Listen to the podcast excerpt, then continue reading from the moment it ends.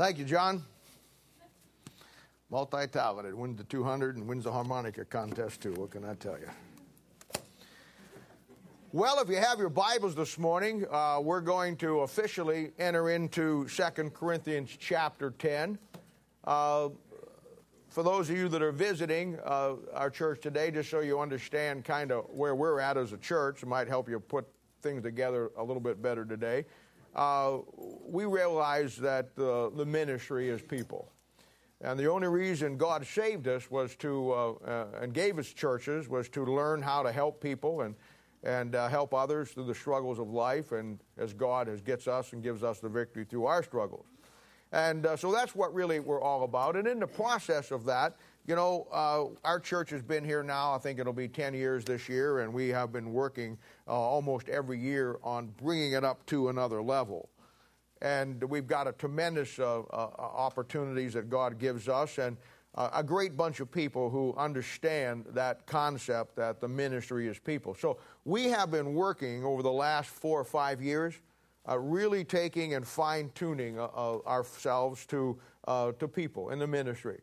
And uh, last year, probably it was, I think it was maybe a year and a half ago, uh, I, I, told them that there's no greater book in the Bible that teaches us how to minister than the book of Second Corinthians. The book of Second Corinthians, without a doubt, is the handbook of ministry for us. And it, it's a great book because it follows First Corinthians. And, you know, most people look at the books in the Bible and they don't understand that the, each book has a particular reason for being where it's at and what it brings to us. And the church at Corinth was a church that had a lot of struggles. And uh, they had a lot of issues. In fact, in First Corinthians, basically what Paul does, chapter by chapter, he goes through and he tries to, to help this church. He had started this church sometime before. They got off on the good foot, but then they got off on the wrong foot a little bit later on. A lot of things have crept in. A lot of people were growing up and they weren't uh, spiritually mature. And the church had degenerated into a, well, Paul says, to a church of spiritual babies. In 1 Corinthians, he goes through and lays out chapter by chapter every problem that they have and sometimes multiple issues that they struggle with. And at some place in the process, the majority of the church wants to do what's right. So then he writes the book of Second Corinthians to them. And in the book of Second Corinthians, this is where now he begins to teach them how to minister. Where the first book taught them and showed us what was wrong with it and the things not to do, the book of Second Corinthians, chapter by chapter, he shows us how uh, to minister, and every chapter is a different aspect of the ministry. We've seen all kinds of things about it, and we've laid it all out. Last week, we, I gave you the introduction to uh, uh, chapter 10. We didn't get into it, but I wanted to kind of give you the introduction of chapter 10 because chapter 10 deals with the mind of the minister. And, you know, I told you last week, and I gave you a great example in 2 Kings chapter 4 uh, of how that we are to, uh, uh, you know, we are, to, 2 Kings chapter 4, how we are to, uh, uh, to understand how people think. One of the keys of being successful in working with people is understanding why people think the way they think one of the real keys of uh, being effective in helping people get their lives turned around is understanding uh, why people do what they do. I, I, think the, the biggest struggle that we all have when you start to work with people is, is to understand uh, and, and realize why people see things the way that they do. You know, you have two people that have a different opinion about something. One of them is obviously right, and one of them is obviously wrong. And you find that in working with people. This is the beauty of the Operation Turnaround, where so many of you are going to get a chance now to actually use everything that we talk about. And you're going to see this. And, and some of you will excel to it to the point that it'll really uh, fine tune you and make you because you'll come away understanding why people do the things that they do, why people say what they say, and why they look at things in life and they see it the way uh, that they see it. And today we'll start uh, to look at this uh, book, and it really lays out the real battle. And you know, we talk about life's battles, life struggles, and all of those things, but in reality, the real battle of life that we all face is the battle for our mind. what we think about. We talked about that last week. In fact, uh, I, I, I, showed you how that uh, though every chapter is key in this book, the last three chapters have been very important. Chapters in 8 and 9 showed us the heart of the minister. We got a real understanding of where our heart should be. And now we see the mind of the minister. And you remember, last week I, I gave you 10 great principles that I told you to write down. Uh, I, I, I kind of weave the whole sermon around these 10 things because when you start to look at yourself first, and that's where it all starts, you can't help somebody else till you get your own self where you need to be.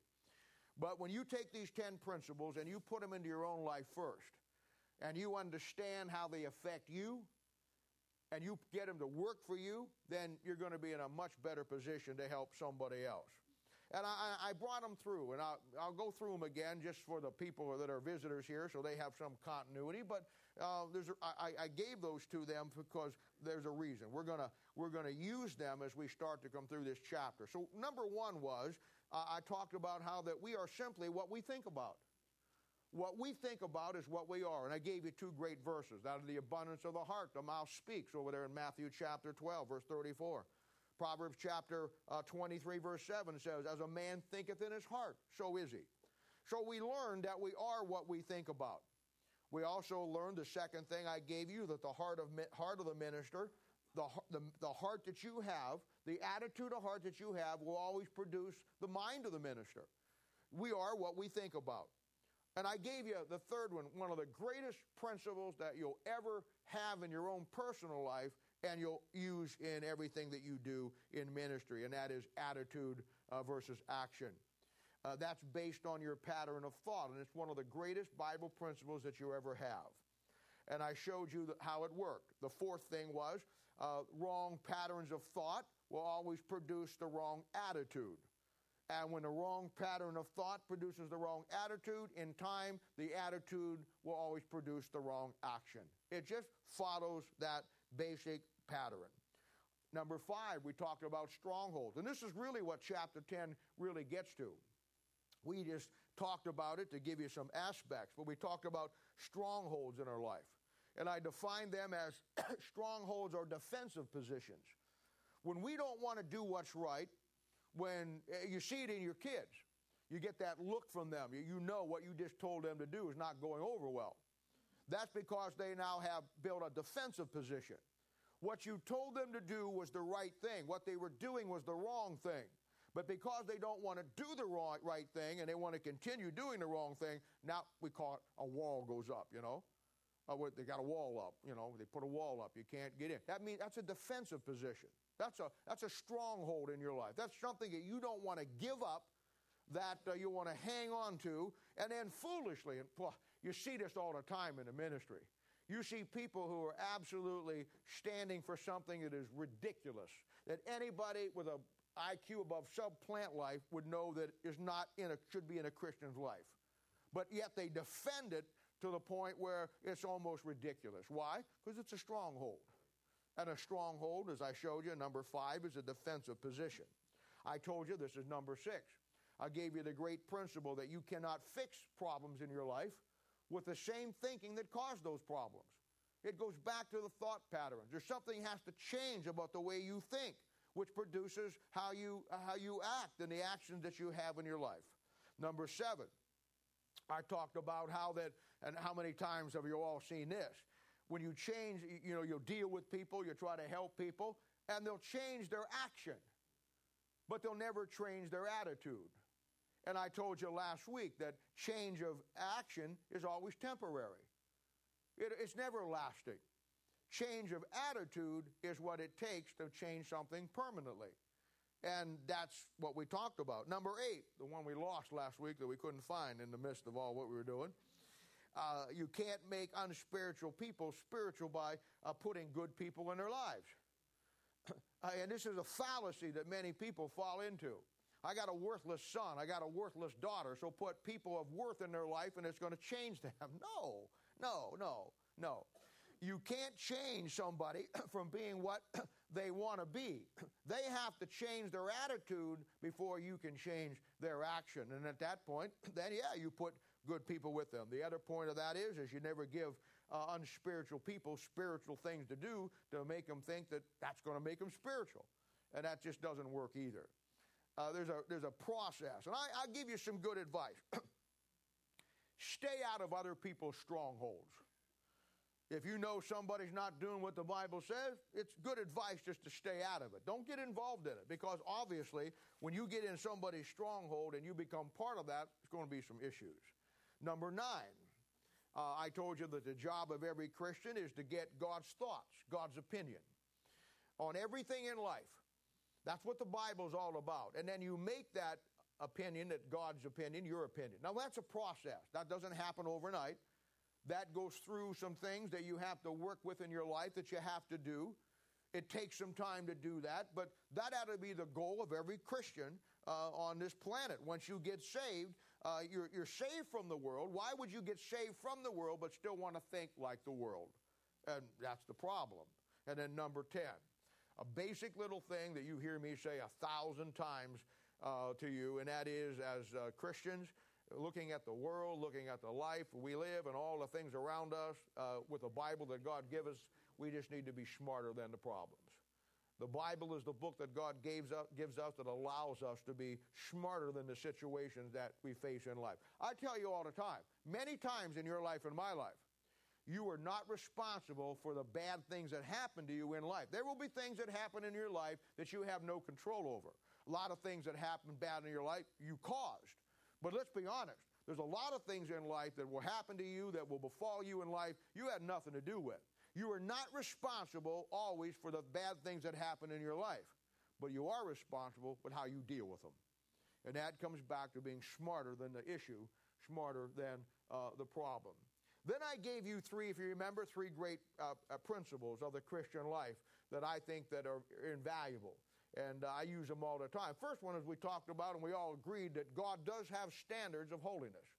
There has to be some, some, some things that we do as Christians and some things that we don't do as Christians.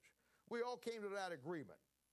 And then the second thing I gave you was when you start to look at a situation, you, you break it down to the lowest common denominator. Get it down that you're not caught up in the symptom of the problem, but you really, truly understand what the problem is. That's very important. Then I think I gave you one of the greatest things that you'll ever have, and that is the story of what do you get when you squeeze a lemon. You will use that every day of your life. It's the answer to why people who appear to be God's people, who appear to be Christian, when something befalls them in their life or something comes into their life and they, they fall apart or they don't follow through or they give up and quit, Eh, many times over the years in those scenarios, people have asked me, why, why, why does so and so do this? Why do they do that? I thought they were leaders. I thought they were this. I thought they were that. They, they, they've taught the Bible before. They've discipled. Why do people do those things? And it comes back to the lemon story. And I, uh, just to give you a, a, brief illustration on it, I tell you what I said last week. I, I, uh, I, I asked them, what do you get when you squeeze a lemon? And everybody thinks you get lemon juice. But the truth of the matter is, I told him a story down in the South a number of years ago where some guy was going into the uh, supermarket and injecting with a needle uh, into lemons uh, some kind of poison, and the people were buying the lemons, taking them home, and making lemon juice, and 30 or 40 people died. So the guy the preaching picked up on it, and he says, What do you get when you squeeze a lemon? And we all say lemon juice. But he says that's not true. What you get when you squeeze a lemon is really what's on the inside. And you see, what do you get when you squeeze a Christian? What you get is what's really on the inside. And I told you, the mark of you and me as a Christian, the strength of you and I, our testimony as a Christian, it's not when everything goes good in our life, it's when everything falls apart in our life. It's when you're squeezed. It's when I'm squeezed. And when a Christian gets squeezed, what's on the really on the inside is what comes out. That answers so many questions. So, with that intro I gave you last week, we're going to today begin to examine this great chapter. And it is a truly a great chapter that deals with the greatest battle that you're ever going to fight, and that is the battle for your mind. So, I want to begin reading uh, 2 Corinthians chapter 10. We'll pick it up in the first five verses here today. And we're going to continue on with why people do what they do why people say the things that they say and how people, why they think the way that they do. And maybe this will give you some better understanding. Now, here's what he said.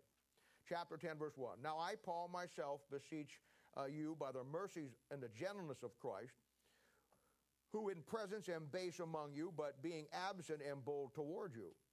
But I beseech you that I may not be bold when I am present with that confidence, wherewith I think to be bold against some which think of us as if we walked according to the flesh. For though we walk in the flesh, we do not war after the flesh. For our weapons of our warfare are not carnal, but mighty through God to the pulling down of strongholds. There it is. We're going to talk about that in here a little bit. Casting down imagination and every high thing that exalteth itself against the knowledge of God, and bringing into captivity every thought through the obedience of Christ. Let's pray. Now, Father, we thank you today for uh, the, the word of God that you've given us. Thank you, Father, that, uh, that you didn't leave us uh, in this life without a guide, uh, which shows us uh, what you think about everything in life, the Word of God. And we pray today, Father, that uh, as these people sit here, and uh, I don't know all of them, I know a lot of them, but I, I give everybody the benefit of the doubt. I believe that they're good people, and I believe that they're here today because they are good people. And I believe that deep down inside them, they all want to do uh, what's right. They may not understand it all. They may struggle with some things in their life, but we all struggle. But I pray, Father, that your spirit today would take this. I, I don't want to preach this message today. I, I want to I want to talk to them. I want to try to, like I did last week, I want to try to help them to see and understand how vitally important this battle is. And many of them are losing the battle. Many of them have got the victory in the battle, but we need to understand this battle today. And we'll thank you and praise you now in Jesus' name. For a sake we ask it.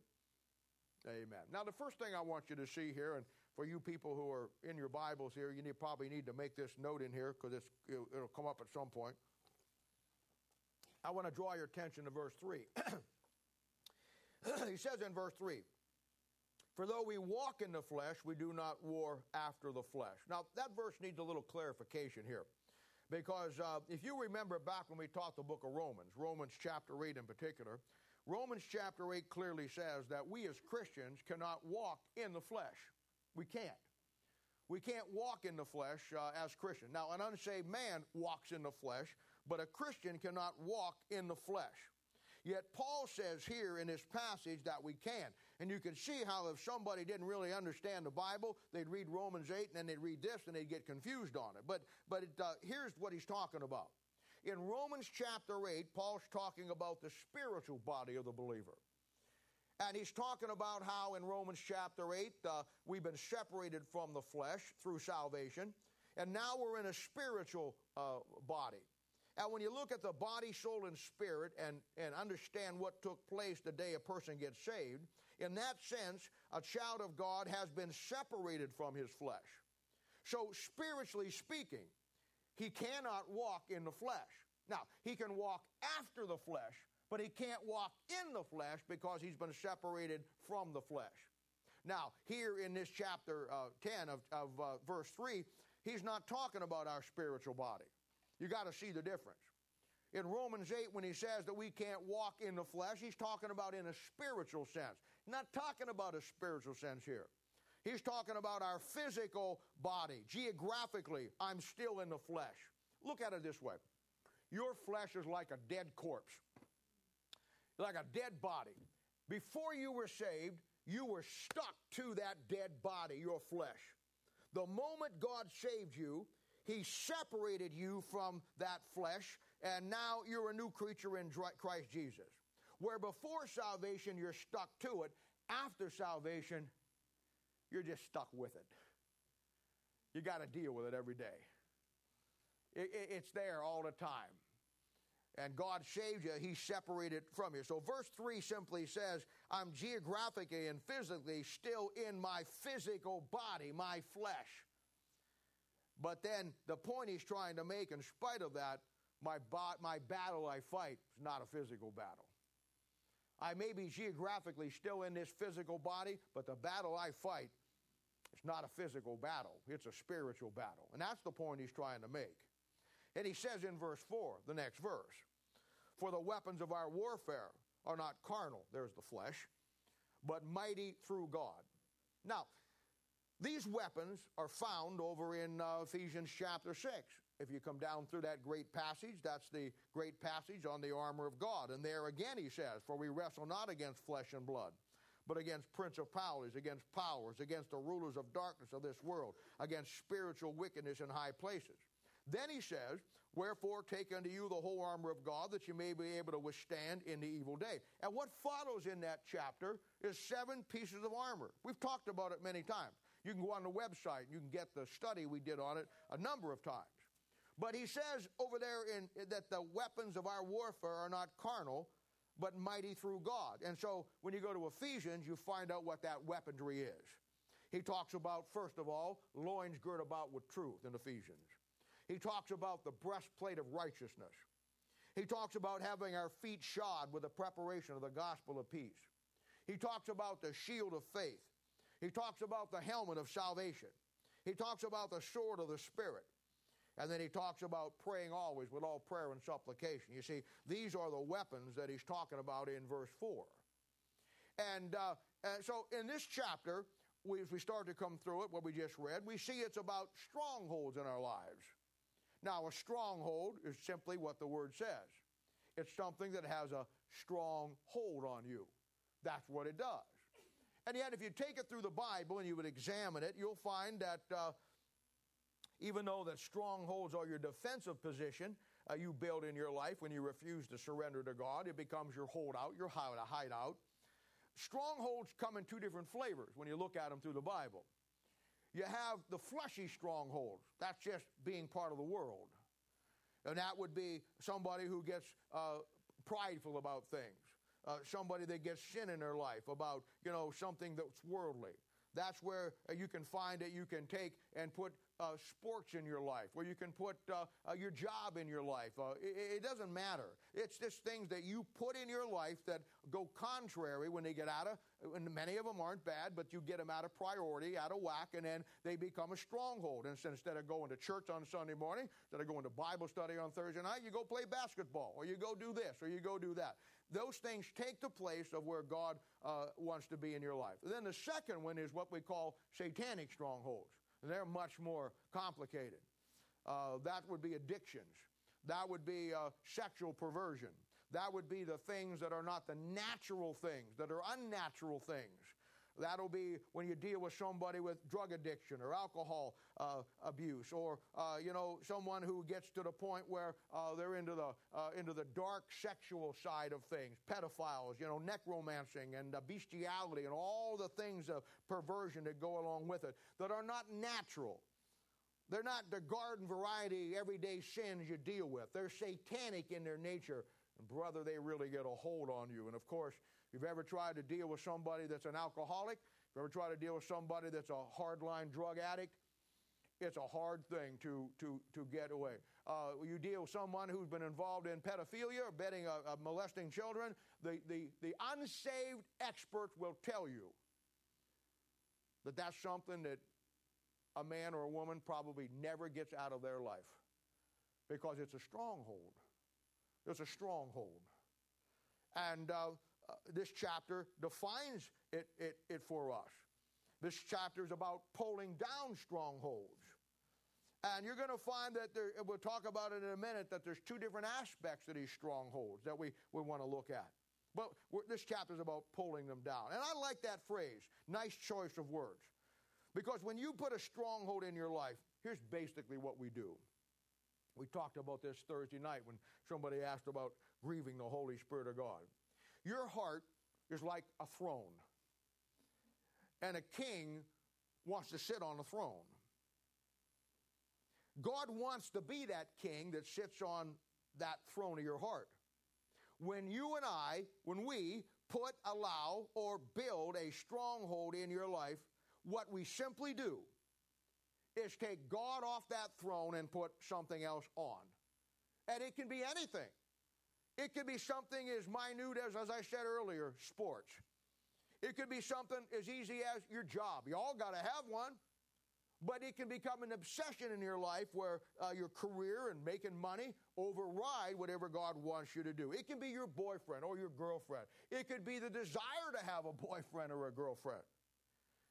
On the other side, he can get to the place where, you know, uh, instead of God sitting on that throne of your life and getting, uh, you know, getting uh, stronger every day, whatever you put on your life gets stronger every day. That's why teenagers start out smoking cigarettes, wind up doing crack. That's why they start out drinking a beer, hiding it, and wind up being an alcoholic. Strongholds get stronger every day. They don't, they don't go away out of your life. When you put whatever you're put on the throne of your heart, that is what's going to get stronger every day. When you put God on the throne of your life, then you're going to become stronger for Him every day. When you put something else on the throne of your life, it's going to become stronger every day. People with strongholds get worse, they don't get better. They simply don't. The stronghold sits on the throne and it gets stronger every day. And that stronghold needs to be, as the Bible says, pulled down. I love that choice of word. When I read that, I, my mind goes back to the uh, Gulf War when we, we, we, went over there and fought uh, Saddam Hussein and his crowd back in 2003. And if you remember, if you remember, after we took Baghdad, after the war was over, Saddam Hussein had set himself up as a god. He loved Adolf Hitler. He worshiped Nimrod. In fact, in the Bible, Babylon, where Nimrod was, is Baghdad. He thought he was Nimrod reincarnated. And, uh, and, and so he, he, he presented himself as, as all dictators, like some kind of god. And whenever you went through it, you saw gigantic pictures of Saddam Hussein. In the square there in the middle of the city, they had that humongous statue of him standing up there looking like a real leader, looking defiant, like he was going to lead the people, strong, courageous. I mean, it must have been 40 foot tall on a big high pedestal. After the war was over, one of the news agencies took the film and the picture how that the people that really hated him, once they, they, were free, you know what they did? the picture was, was, was beautiful. It showed his statue up there with about 30 ropes around his neck and tied to bumpers of cars and people pulling on them. You know what they did? They, they pulled that statue right off that pedestal. I've thought to myself many, many times, that's what we need to do with strongholds. You put a rope around a sucker's neck and you pull it off the throne. You get it off there and put Christ back on it. Now, in 2 Samuel chapter 5, we're not going to get into it today, but in 2 Samuel chapter 5, just to kind of so you understand this, that whole chapter is dedicated in a life of story of David taking Jerusalem of five things that you do to get a stronghold out of your life. It's a tremendous chapter. But strongholds need to be pulled down. Now, when we look at strongholds in our lives, we're going to forget the, the, the deep, dark, satanic one because uh, uh, most of you don't have a problem with that. The people, two people that do didn't come today, so we're okay with it. No, I'm just kidding. Oh, you just came in. He's sitting, in the, sitting on the left over there. No, I'm just kidding. I always do that. But I want to focus on the one we all struggle with the most. And there's two aspects to that in the passage, and you can read it. The first one is imagination, and the second one is every high thing that exalted itself against the knowledge of God. And uh, when you exalt something in our lives over God, it becomes a stronghold. Now let's look at these for a moment and, and let's get some light on it from the Bible. Let's talk about imagination first. Now, I don't know if you know this or not, but the first time the word imagination shows up in the Bible, it shows up in Genesis chapter 6. And it shows up in Genesis chapter 6, verse 5, with a man named Noah. Now, remember that in Noah's time, the world was totally against God. Even though they had a religious air about them and they talked about God, in truth, they denied every truth about God. They're a very religious society, but they're not God's religion, they're their own religion. And God says in verse 5 And God saw that the wickedness of man was great in the earth. And here it comes. And that every imagination of the thought of his heart was only evil continually. See that thing? Now that's a stronghold. And, and truth of the matter is, that's a picture right there. That is a picture of modern day America right there. That's exactly what it is. God looked down and he saw a world where that the imagination of every man outside of Noah and his family was against God. Now, the next time you find it, it is in Genesis chapter 11, just a couple of chapters over. And this will be the Tower of Babel. Now, Babel is Babylon. Babylon means confusion. And this is where they God changed the language, and so they don't talk one language anymore. They all babble. so it's Tower of Babel. And in 11, Genesis chapter 11, verse 6, it says this And the Lord said, Behold, the people is one, and all have one language, and, to begin, and this they begin to do, building the tower. And here's what he says And now nothing will be restrained from them which they have imagined to do. You see, it was the imagination. It's where it starts. Sin always starts in the mind and goes to the heart and then produces an attitude and then comes out on the other side as an action. And the first thing he says that is a stronghold in people's lives is an imagination. And when we start coming through the Bible, we don't find it in a good sense. Once Israel gets started, a little bit later on, you're going to find through the book of Jeremiah, eight times in the book of Jeremiah, he uses the phrase about the nation of Israel after their imagination of their evil heart. And then you go to the end of Israel. Turn with me in your Bible to Ezekiel chapter 8. I want to show you a great, great, great picture of our imagination. And I want you to better understand why this is such a problem.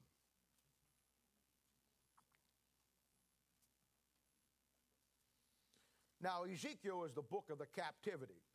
You remember from our, our, New Year's Eve study in 721, Sennacherib comes down and takes the northern tribes uh, from Assyria into captivity. A little bit later on, in around 606 BC, Nebuchadnezzar comes down and takes the two southern tribes, and, and Ezekiel writes uh, during the southern captivity. He goes down there uh, during that Babylonian captivity. And he writes this in Ezekiel chapter 8, and we'll pick it up in verse 5. Now watch this. This is incredible stuff. If you don't have, if you're in a people ministry or you work with people, you need to get this to see this. Then said he unto me, Son of man, lift up thine eyes now away toward the north. So I lifted up mine eyes the way toward the north, and behold, northward at the gate of the altar, this image of jealousy in the entry.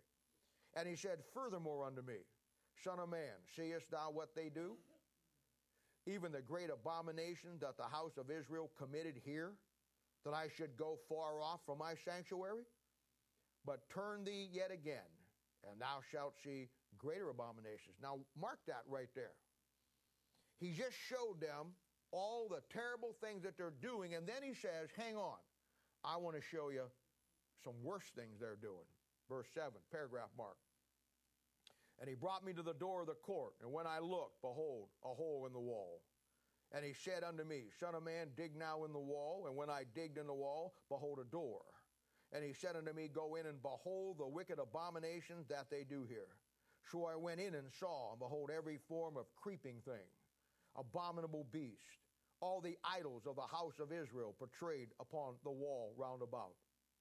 There stood before them seventy men of the ancients of the house of Israel and in the midst of them stood Jaazaniah, the son of Shaphan.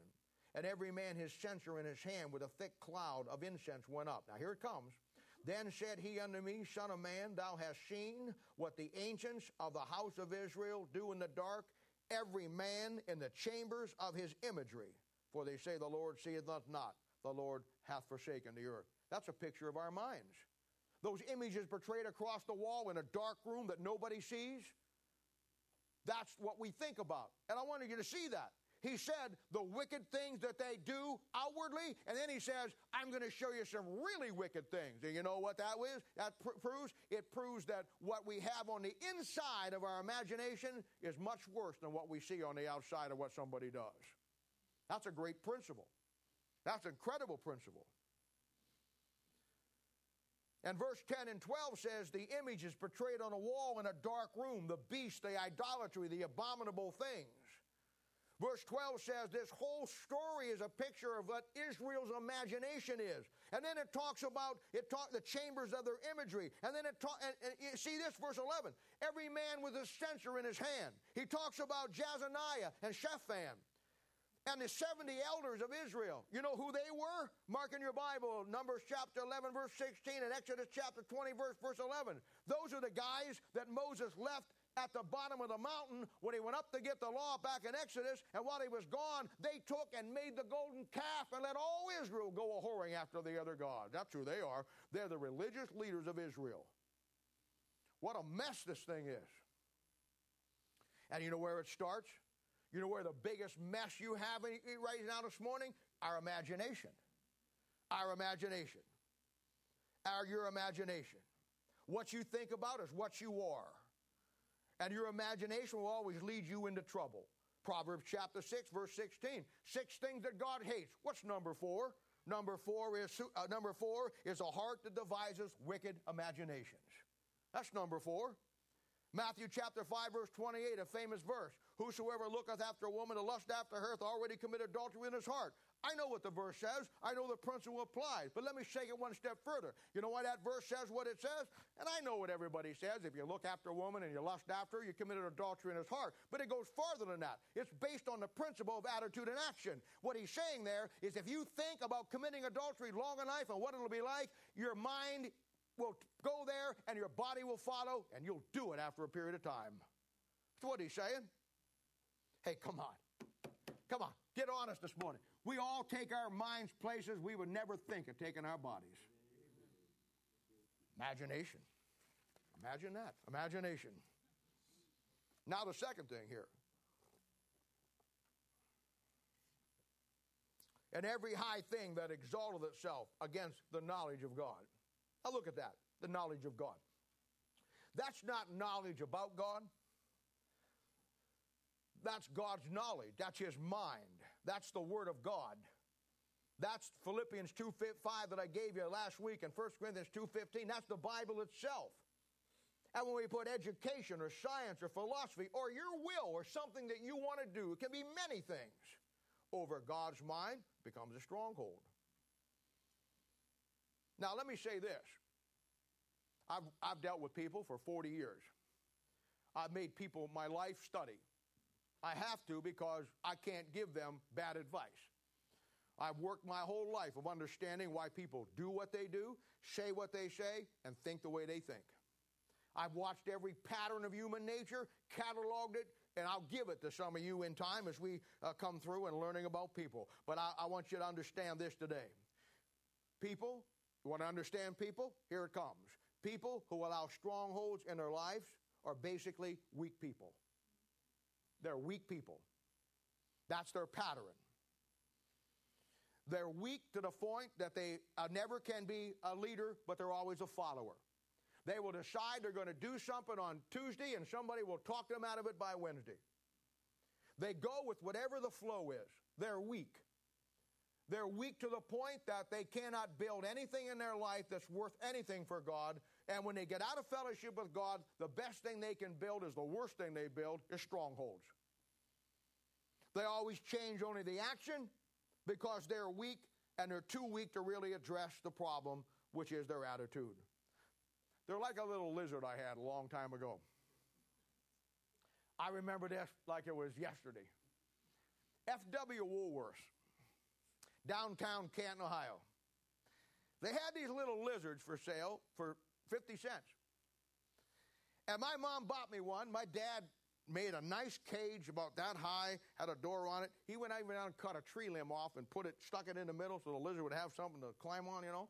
And I'd go out and catch flies and, and, and put them down on the top, and I'd be fascinated. And there's two things that fascinated me as a kid growing up. One of them was that lizard because he would sit there and that fly would come, and I'd put ham, raw hamburger down would draw the fly down on the hamburger. and he, and he'd just sit there and boom. And he was so fast, and he'd make a little snapping sound when he got those flies. My second thing in life, and this is the reason why I am who I am.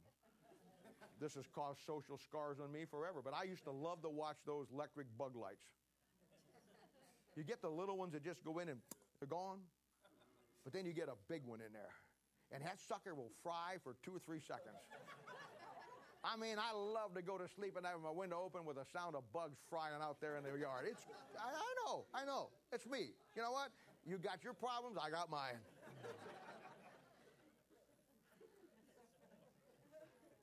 But so many of God's people remind me of that little lizard. It was a chameleon. That's what the name of it was. I had to go around a circle a couple of times remember the name of it. You know what a chameleon does? That little lizard had the ability to change colors. I mean, you want to go out and hunt deer or turkey or whatever, you got to put on a camouflage suit. He just thinks green and he turns green. He thinks brown, and he turns brown. When he would be on the branch of the tree, he'd be brown. He'd go up and get into the leaves, he'd turn green. In other words, that little sucker could change colors with whatever the circumstances was. And I look at a lot of God's people and I think, just like my little lizard, you change with whatever way the wind's blowing. Well, whoever is the whatever is leading today is what you follow. Uh, if you, you, I mean, uh, it, it, it's incredible. I mean, you're, you're, the, you're, you're, weak. If, if, if brains was gunpowder, you wouldn't have enough to blow your nose. I, I mean, you, you, you follow everything. You follow everybody. And I've always thought of that when I look at some Christians about that little lizard. That little lizard, I should, I would just, I'm not even going to tell you. No, no. When that little lizard died, my life was over. And I was just a little guy. But I put that little lizard in a, in a, little, a little matchbox that slid open. And I, I, I couldn't afford, I, I, afford, I couldn't, I couldn't deal with the fact of, I, I put him in the garage. And every once in a while, I had that lizard in there till I went almost, I found him before I went into the army when I was cleaning some stuff up. And he was all shriveled up, but he was in that little matchbox. I love that little lizard. That's probably more information that you needed on the lizards today, but confession is good for the soul. I feel a lot better now after telling that story. I've had psychologists on their couch try to get that story out of me, and I'd never tell them. Now, in all of this, some of you someday are going to make good preachers. Some of you are going to make good pastors. You really are. I see it in you. So I want to tell you this. In all of what we're talking about, here's the job of a pastor. It's a nasty job. Maybe you'll appreciate me a little more when you see what horrific situation God has put me in with you. I mean, I've heard over the last four or five years so many times people who get into sin in their life and are always blaming it on somebody else. I, I, it's incredible. I mean, it'll be, well, so and so does it, so I'm doing it, so that. So if you want to know what's wrong with me this morning, and I way I I'm not I'm not this ogre that you think I am this morning standing up here, and I'm I'm I'm mellow today. Normally, and I always I always know who sits on the front row because I know, and I always tell them ahead of time uh, to wear a raincoat because when I get going, I can spit on the front row real easy. But I, I told them no raincoats today. I'm not spitting today. But I'm going to tell you, I am the way I, I, I learned. I learned. I've seen everybody else blame the way they are on everybody else. So I'm the way I am because of you. Your sin makes me the way I am. Makes me crazy. It isn't me. This isn't the real me. Ask my wife. Ask my kids. Come over and talk to my dog. Hey, their birthday was this week, one year old. We had a party all day on Wednesday. We sang songs. I gave them treats. It was a wonderful day. I'm sure if you were a psychologist this morning and you dig down in my past, there'd be a connection between my dogs and that little lizard.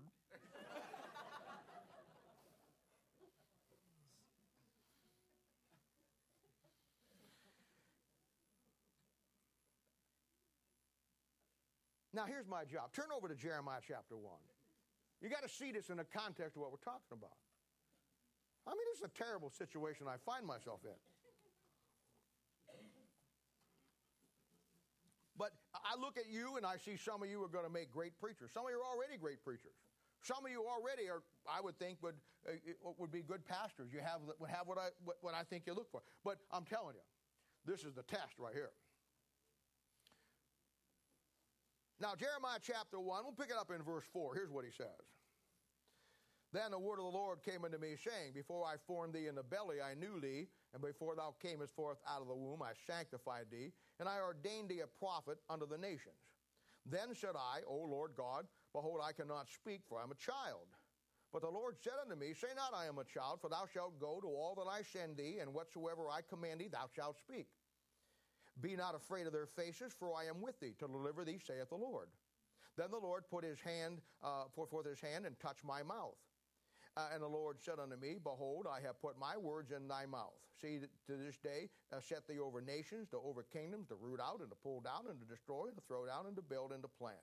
Now, that's, that's, that's the job. But the, I want to break this thing down in two things because I want you to see this. Uh, first of all, understand who Jeremiah was.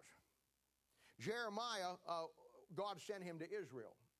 And God sent him to Israel because Israel had ceased to do what God wanted them to do. So he sends prophets, Jeremiah is just one of them.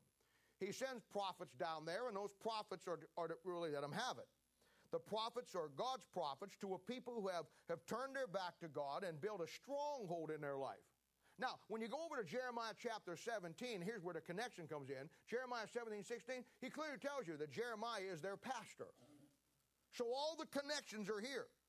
God sent God sent Jeremiah to his people who had turned their back on God and got away from God, and God takes you as a pastor and or a preacher and sends you to his people in the New Testament who have turned their back against God. See how it works? I mean, it's simple. It's really easy. It's really easy. It really is. And Israel had put a stronghold in their life. Many people today put strongholds in their life. Now, I'm going to give you the rules of being a pastor. I'm going to give you the rules of being a pastor, and you want to get these down. If you're not going to be a pastor, then don't worry about it. But if you're going to be, then get them down.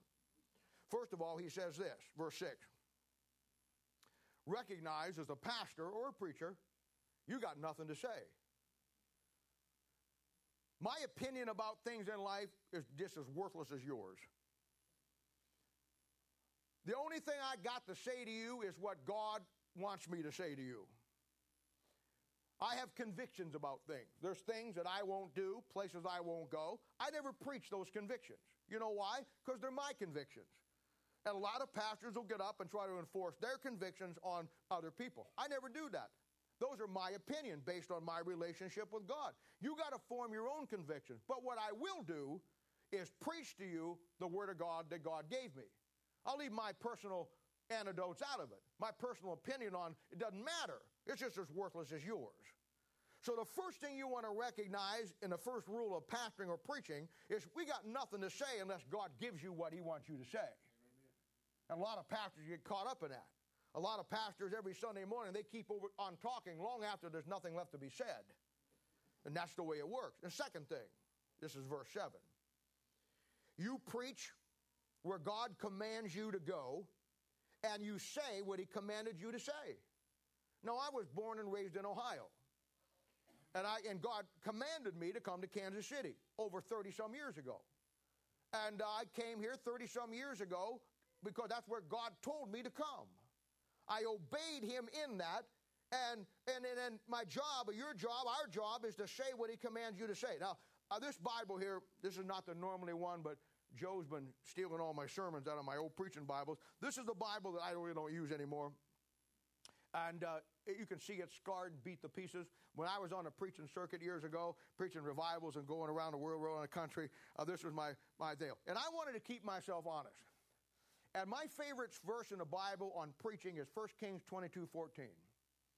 And 1 Kings 22 14 says, As the Lord liveth, what the Lord saith unto me, that will I speak. And I, I had that embossed on the front of my Bible because I wanted to make sure that wherever I went and wherever I got an opportunity to preach, that I gave them what God gave me. Now, the story about that, and I think it's worth taking a quick look at here, the story about that is back here in 1 Kings 22, and it's a great story and one of my favorite stories in the Bible. and it's a story where uh, Micaiah is the prophet, just like Jeremiah was. And Micaiah is, lives in a time when Ahab, who was the wickedest king that ever lived, Ahab uh, hated, hated him. And what Ahab has done is what we all do. Ahab wanted nothing to do with God. This is an incredible story. It is such a great parallel to so many of our lives. Ahab wanted nothing to do with God, but he wanted to pretend he was religious. So you know what he did? He got him 400 prophets that he surrounded him that would tell him what he wanted to hear. Just like so many of us want to do something, God's word says that's not what to do, so we go around and take the popular opinion poll. We look for some sign in the sky that this is what God wants us to do, when God has clearly told us this is not what He wants us to do. And this is what Ahab, this is what uh, Ahab does. But it's hilarious because it says down here uh, after he gets the 400 men in verse 6, and he says, Should we go up to this battle? all 400 of them, all 400 of them says, Oh, yes, king, go up to the battle. The Lord's with you. The Lord's with you. All 400 of them. After he leaves that meeting, he comes over and he says to Jehoshaphat, he says, Is there yet anybody else who uh, will tell me? And, and Jehoshaphat says, uh, Yeah, there's one, uh, there's one guy left. And he says, Oh, yeah, his name is Micaiah. And he said, That's right. And he, he busts out in that verse. He says, And I hate him. Why?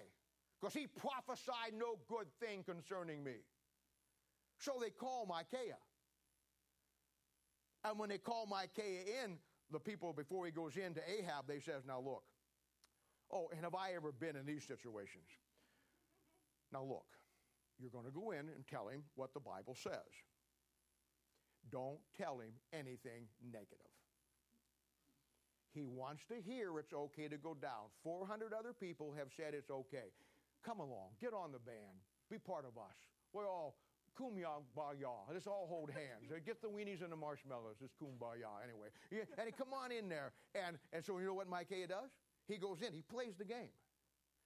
He goes in and Ahab says, Well, should I go to battle or should I not? And Ahab says, No, king, you go up to battle. God's with you. Praise the Lord. It's going to be a great time. You know what Ahab says? And this is great. Ahab looks and he says, I told you, I told you, I told you you wouldn't tell me the truth. Ahab already knew it was wrong to do it. He had 400 people that sided with him. And when Micaiah came in and told him what the other 400 told him, he gets mad at Micaiah because he knows Micaiah didn't tell him what the truth is. And then my favorite verse. Whoa. 1 Kings 22 14.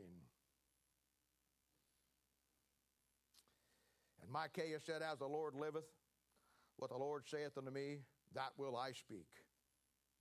You know what? You got to go where God calls you to go, and you got to say what God tells you to say. I'll tell you what, you're going to find people all your life that that uh, uh, that uh, uh that, uh, that, that, that put pressure, or they'll they'll come to the point where they'll have they'll be they'll be so focused on what they want to do and where they want to go. And you know what happened in this book? You know what happens when God tells you in the Word what not to do, and then you go ahead and finagle to do it anyhow. You know what happens at the end of the book, and I don't have time to go all the way through it. You know what he got? He got a lying spirit. Ahab got a lying spirit. A lot of Christians walk around with a lying spirit. When God tells you what is right to do, and then you go ahead and do your own thing and try to justify it, you know why you're doing it? You got a lying spirit from the Lord.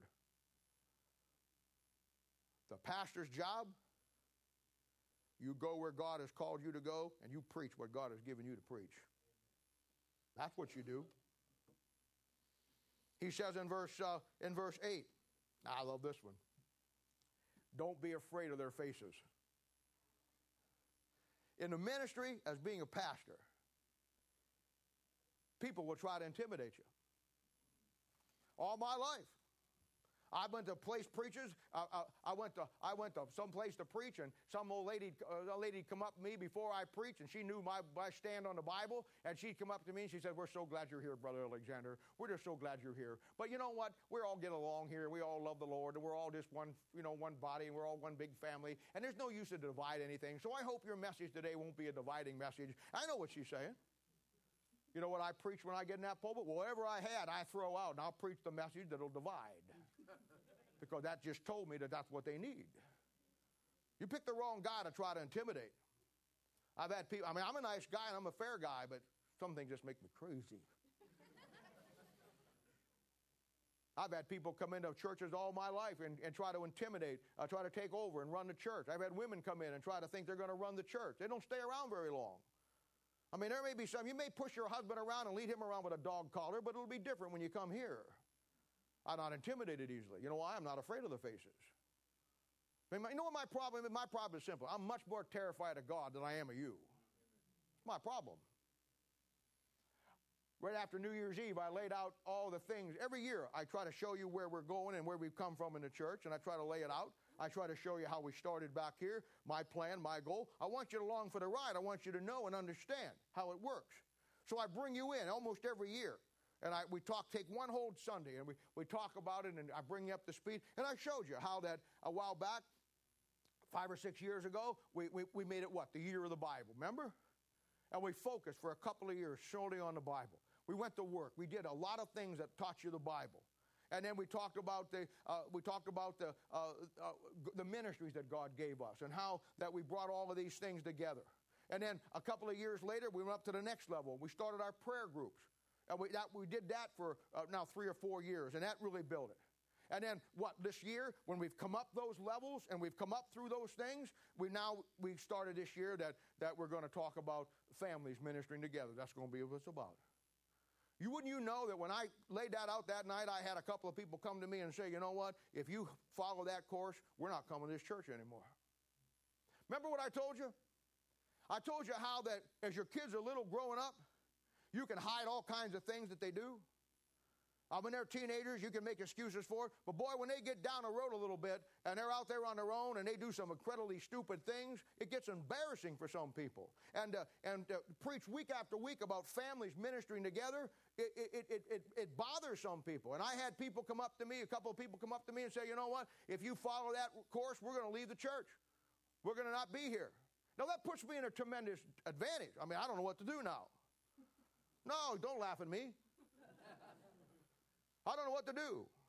What do I do? The predicament I find myself. The nice guy that I am, Bob, leader of men, lover of truth, stander of the faith. Look like Brad Pitt. Do I cave? Do I give in? I know what I'll do. I'll let all of you young parents in this church just lose your kids. That's what I'll do. Why didn't I think of that? I'll just let you go on and figure it out for yourself. Never say another thing about parents raising their kids right and doing what they need to do. And I'll just let you all lose your kids. Why didn't I think of that? I'll do one better than that. I'll never speak again about your responsibility of winning your child to Christ. And we'll just let all your kids die and go to hell. How would that work? Why? It's all coming to me now. Danny, we got about half an hour left. Run down to Walgreens and get me a stack of three by five cards. We're going to pass them on at the end. You write down on that card what you don't want me to preach on. And I'll just sidestep all those issues. Why? Yes, that's exactly what we need to do. I see it now. It's clear to me. That's what we'll do. Better yet, we'll just take the word sin out of everything that we do. Your daughter, your son, your mom, your dad, they're no longer sinners, but we got to have something. Oh, I know. They're just morally challenged. That'll work. We'll get rid of sin. We'll get rid of everything. Well, we'll never speak anything negative again. We wouldn't want to embarrass anybody. So we'll just take all those negative things out of it. You write down on that card your pet little sin that you don't want me to talk about. Oh, you don't even have to put your name on it. I guarantee you, I put your name on it with a blank card. And I, and I, I, I promise you, I'll never preach on those things again. Don't be afraid of their faces. Not everybody loves truth. And a lot of people love truth till the truth smacks them between the eyes and then suddenly they have a problem with truth. These are the rules. This is what you learn. And then the last one God will put His words in your mouth. I think that's the greatest concept of everything when a man loves God and loves the book and, and, and, and God loves him. When you stand in that pulpit and you decide you're going to be a pastor, you're going to give your life to God, or you're going to be a preacher, I guarantee you right out of the chute, brother, uh, God will put the words in your mouth. You just got to have the courage to say them. Now, when those, those are the four rules, here's the, here's the four results. We ain't done yet. When you have the four rules of preaching down, then you go to work. And, brother, here it comes. Verse 10 See, this day I have set thee over nations and over kingdoms to root out. You know what the job of a pastor is? On Sunday morning? Rooting in your life. Some of your teenagers don't like when you keep them honest by going through their room and rooting around their drawers under the bed. I won't say anymore because I don't want to give away my hiding positions when I was a kid growing up that your kid can use them against you. You. How many times? Stay out of my room. That's none of your business. In other words, what they're saying is, don't root through my stuff. A lot of God's people that way. They want to come to church on Sunday morning, but they don't want the preacher rooting through their stuff. Well, I ain't rooting through it. What's his job? Root out. You know, there's a lot of parallels between me and a roto-rooter man. You ever have the roto-rooter man come? Our old house we used to have, uh, we used to have him twice a year. We had trees in all my backyards, and, and, and he'd run that big old snake down there, and he'd pull that thing out. It would be just wound and wound and wound around with a big pile of roots that kept everything from going down. There's a lot of parallels between you as a preacher and a pastor and a roto-rooter man because you go do a lot of rooting, and you both get the same result when you pull the thing out. Now, if you want a verse that goes along with that, it's Hebrews chapter 12, verse 15, root of bitterness. You got to get, you got to root some things. Then the second thing he says is to destroy.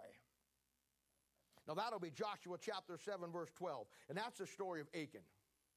And the story of Achan is a picture of every Christian who wants to pretend they're a Christian on the outside but oh, Achan, boy, he did what God told him not to do. He stole some stuff, and then he went back to his place, and he dug out the tent floor, and he put it in there, and he covered it all over, and then he walked out and pretended like he would. In other words, it's a picture of God's people who have things in their life that they want to hide. That maybe the preacher or the pastor knows nothing about, but the Holy Spirit knows it about, so he gets the roto-rooter man and he roots around in your life on Sunday morning, on Thursday night, or whenever you get into the Word of God and the Holy Spirit of God comes after you, and the bottom line is that so you'll destroy the accursed thing in your life, like Achan. That's what it is. Then he says the three, and this is where we're at today. This is why I'm telling you this story. He says, throw down. That's cast down imagination. 2 Corinthians chapter 10, verse 5. Then the fourth thing is pull down. That's the strongholds in your life. See, that's what preaching does. When you get a man in the Word of God who will stand for that book and won't be afraid of their faces and put the Word of God out because that's what God's called him to do and not be intimidated by anybody and hold the line uh, uh, to everybody, when that guy gets up to that pulpit and preaches, when you become a pastor someday, that's what you'll do. God will use you, He'll put the words in your mouth, and it will be for one purpose to root out for one purpose to destroy, for one purpose to throw down and to pull down. And then, when you get that done in your life, read the last part of the verse. Then you plant and you build. How it works? And you know, I stop and think about that. That's almost exactly where most of you have come from in your life here this morning. Almost all of you. All of you. You have to get some things out of your life before anybody can take you and plant and build. That's what Jeremiah was sent to do. God sent Jeremiah, and they hated him. And God will call you to be a pastor and do the same thing, and people will hate you. They hated his word so much in chapter 36 of Jeremiah, they burned him up. They hated him so much for what he said in chapter 37, they threw him in jail. And they hated him so much because of the message that he preached in chapter 28, they put ropes under his arms and lowered him down into a dung pit. God's man. And in the New Testament, God will send you a Jeremiah to stand before you and preach to a people who have lost God and are away with God and to tell you the truth and preach the truth to you so you'll look to yourself and root out and destroy and throw down and pull down the strongholds in your life. Some of you do, some of you don't. Some of you sit here this morning and you sing the famous song, Count Your Blessings, name them one by one. Count your blessings, see what God has done. Count your blessings, name them one by one. Some of you don't. Some of you, instead of counting your blessings, you're counting your sandbags. Count your sandbags, name them one by one. Count your sandbags, see what you have done. Count your sandbags, name them one by one. Arrogancy, pride, stupidity, oh, look what I have done. The way it works. Now, last week I gave you two great verses. Philippians 2:5, let this mind be in you was also in Christ Jesus. 1 Corinthians 2:15, we have the mind of Christ. Now, turn back to Ephesians chapter 6. I want to show you another verse that goes along through that. We now see that you get the strongholds pulled down and imagination fixed by the Jeremiah God has put in your life. You break those things up, you bust those things, you pull them down. Now, look at this. Ephesians chapter 6, verse 10, back to the armor. Finally, my brethren, be strong in the Lord and the power of his might. Put on the whole armor of God that you may be able to stand against the wiles of the devil. For we wrestle not against flesh and blood, but against principalities, against powers, against the rulers of darkness of this world, against spiritual wickedness in high places. Wherefore, take unto you the whole armor of God, that you may be able to withstand in the evil day, and having done all to stand. Stand therefore, having your loins girt about with truth, the breastplate of righteousness. See that thing down through there? Now look at verse 4, look at verse 13, look at verse 14. The Christian's job is to stand. See that? I think it drives me crazy as I live in a world of cowardly, weak Christians who couldn't stand for anything. That verse says four times stand, stand, stand, having doth with all to stand. Take your stand, see? Weak people never stand for anything. Weak people who allow strongholds in their life can't stand for anything. You know why? Because they're weak. And they can't stand for anything because they fall for everything. Not hard. And you can mark them, you can see them. Now, look at the first thing he says as he lays out the seven pieces of armor. He says, Stand therefore, having your loins girt about with truth. That truth is the Word of God. Now, why loins for a man to stand? Because a man's strength is in his loins, his hips, and his legs. Just as in life, a man's physical strength is in his loins, in sports, and all things that he does. The Bible talks about your family uh, before it's ever born. It talks about coming out of a man's loins. That's his strength. And he tells us in his spiritual life, our ability to stand for God will be in our, in our, our loins girt about. That's wrapped up with truth. All right? Now, turn over to 1 Peter chapter 1 and pick it up in verse 11, and I'll show you how this thing plays itself out. Loins girt about with truth, the battle for your mind, root out, pull out imaginations, every solemn thing that exalts itself against the knowledge of God. Here we go. 1 Peter chapter 1, verse 11 searching what or what manner of time the Spirit of Christ which was in them did signify when it testified beforehand the sufferings of Christ and the glory that should follow. Unto whom it was revealed that not unto ourselves, but also us did they minister the things which are now reported unto you by them that have preached the gospel unto you with the Holy Ghost sent down from heaven. Here it comes, which things the angels desire to look into. Wherefore, because of what he just said, and all what he just said is about the ministry. Wherefore, gird up the loins of your mind. See that thing? Loins girt about with truth. That's your mind. That's your strength. That's the battle. Wherefore, gird up the loins of your mind, be sober to the end, for the grace that is be brought unto you at the revelation of Jesus Christ. As obedient children, not fashioning yourselves according to the former lust of your ignorance, but as he hath called you to be holy, so be holy in all manner of conversation, because it is written, Be holy, for I am holy. Now, man's strength is in his mind. That's the loins that he should have girt about with truth. Verse 13 says, loins girt about with uh, loins of your mind. That's your mind, the Word of God. Verse 14 says, as an obedient children. You follow what God says. Verse 14 says, not fashioning yourself according to the former lust. That's not going back to the old things that you did as an unsaved person. And then he says, But he that which hath called you to be holy shall be holy in all manner of conversation. The standards of holiness that God has and you can justify it, blame it on anybody you want, do whatever you want to do, say what on you say. At the end of the day, it's our choice. Because it is written, Be holy, for I am holy. In this old world, the battle is for your mind.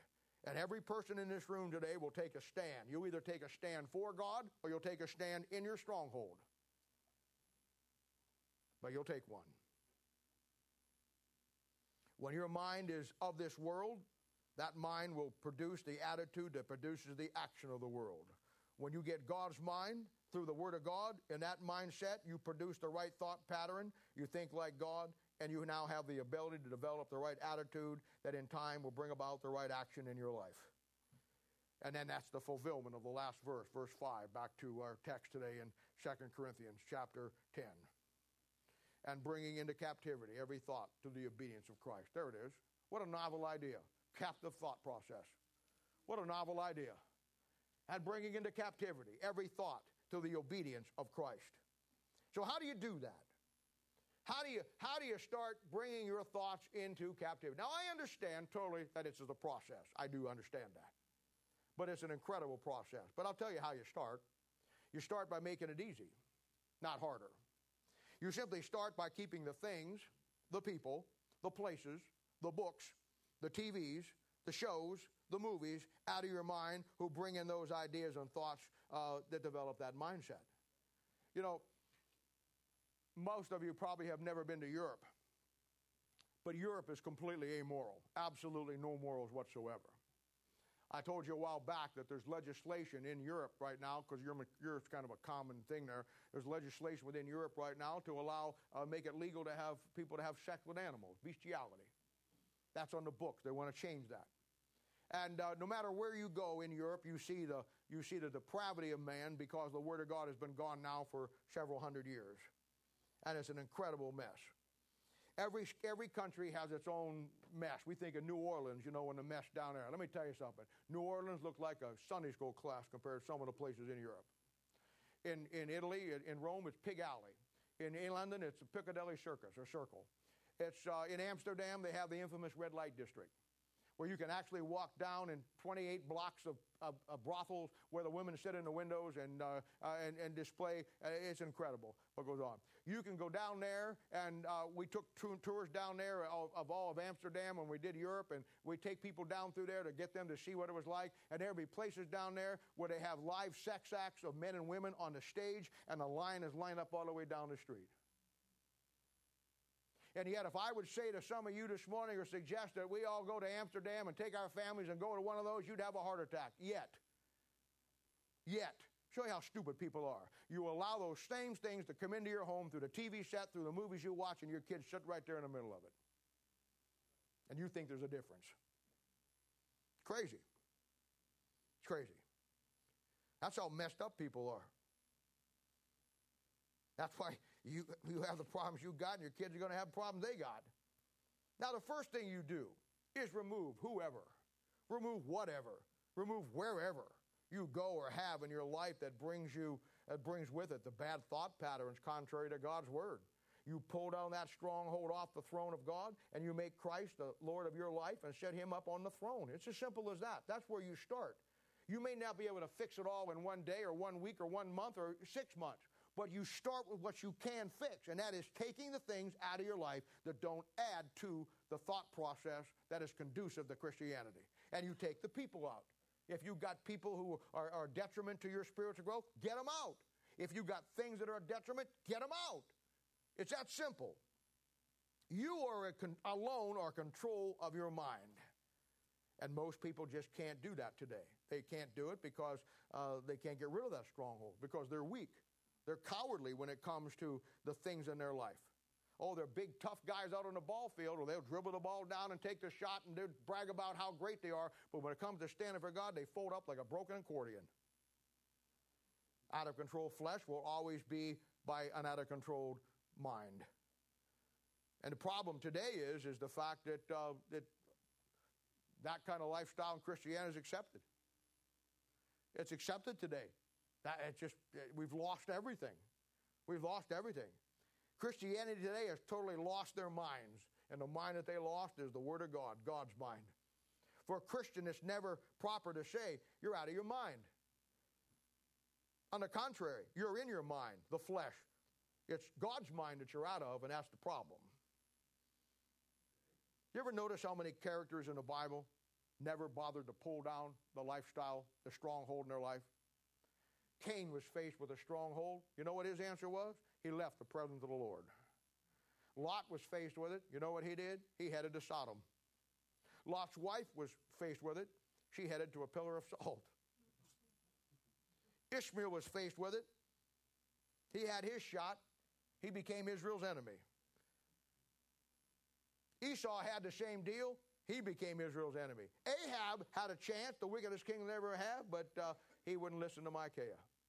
Jephthah, back there in Judges, the father who killed his own daughter, he had a shot, but his own pride wouldn't let him do it. And He killed his daughter just like some of you are killing your kids right now.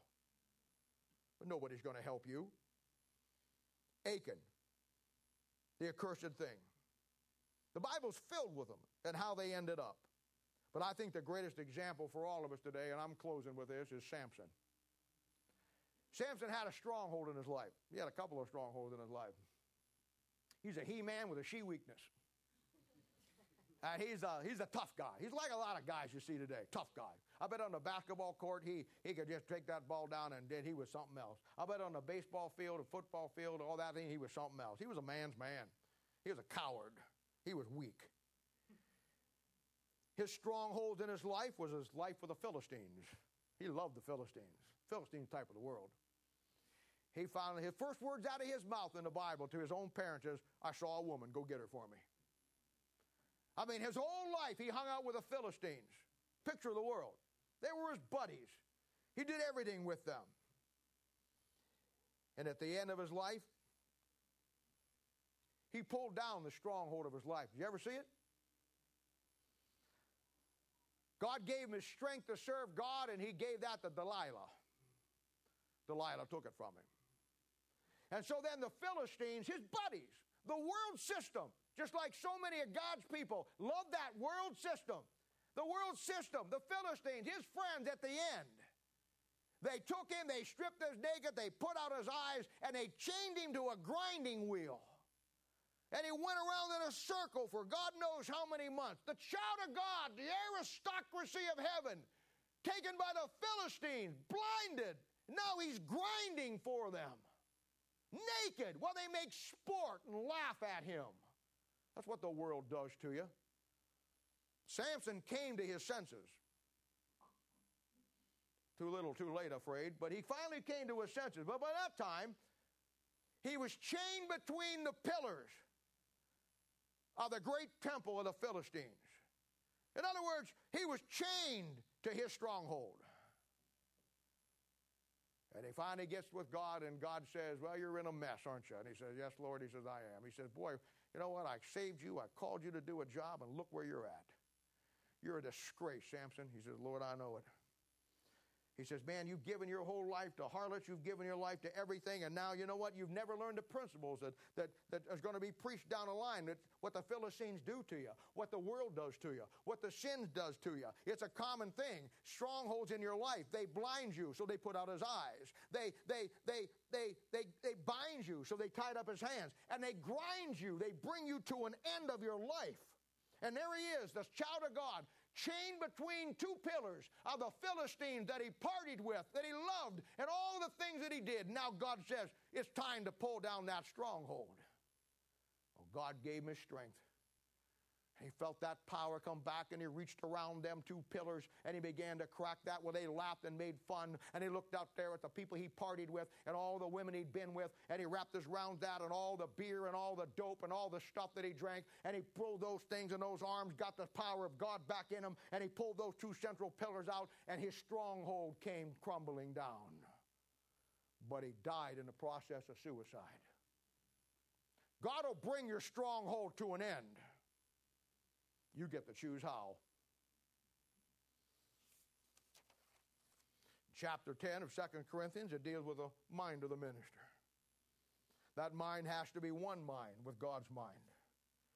Taking the Bible and learning its principles, devouring its concepts, embracing its truth, seeing and grasp how God views everything and everybody on planet Earth, and then making that your mindset, the pattern for your thinking bringing every thought into captivity under the obedience of Christ, casting down imaginations and every high thing that exalteth itself against the Word of God. Listening to the Jeremiahs that God has put in your life who tell you, who root in your life, who destroy in your life, and bring those things that you might get those things out of your life. That though your life can then be fulfilled by God by getting planted in the Word of God and growing and being built. You pull down those strongholds in your life by rooting up, by destroying, by casting down and pulling down, taking the things of this old world off your throne of your heart and putting the Lord back where he needs to be. Every head bowed and every eye closed. Stronghold, mind of the minister.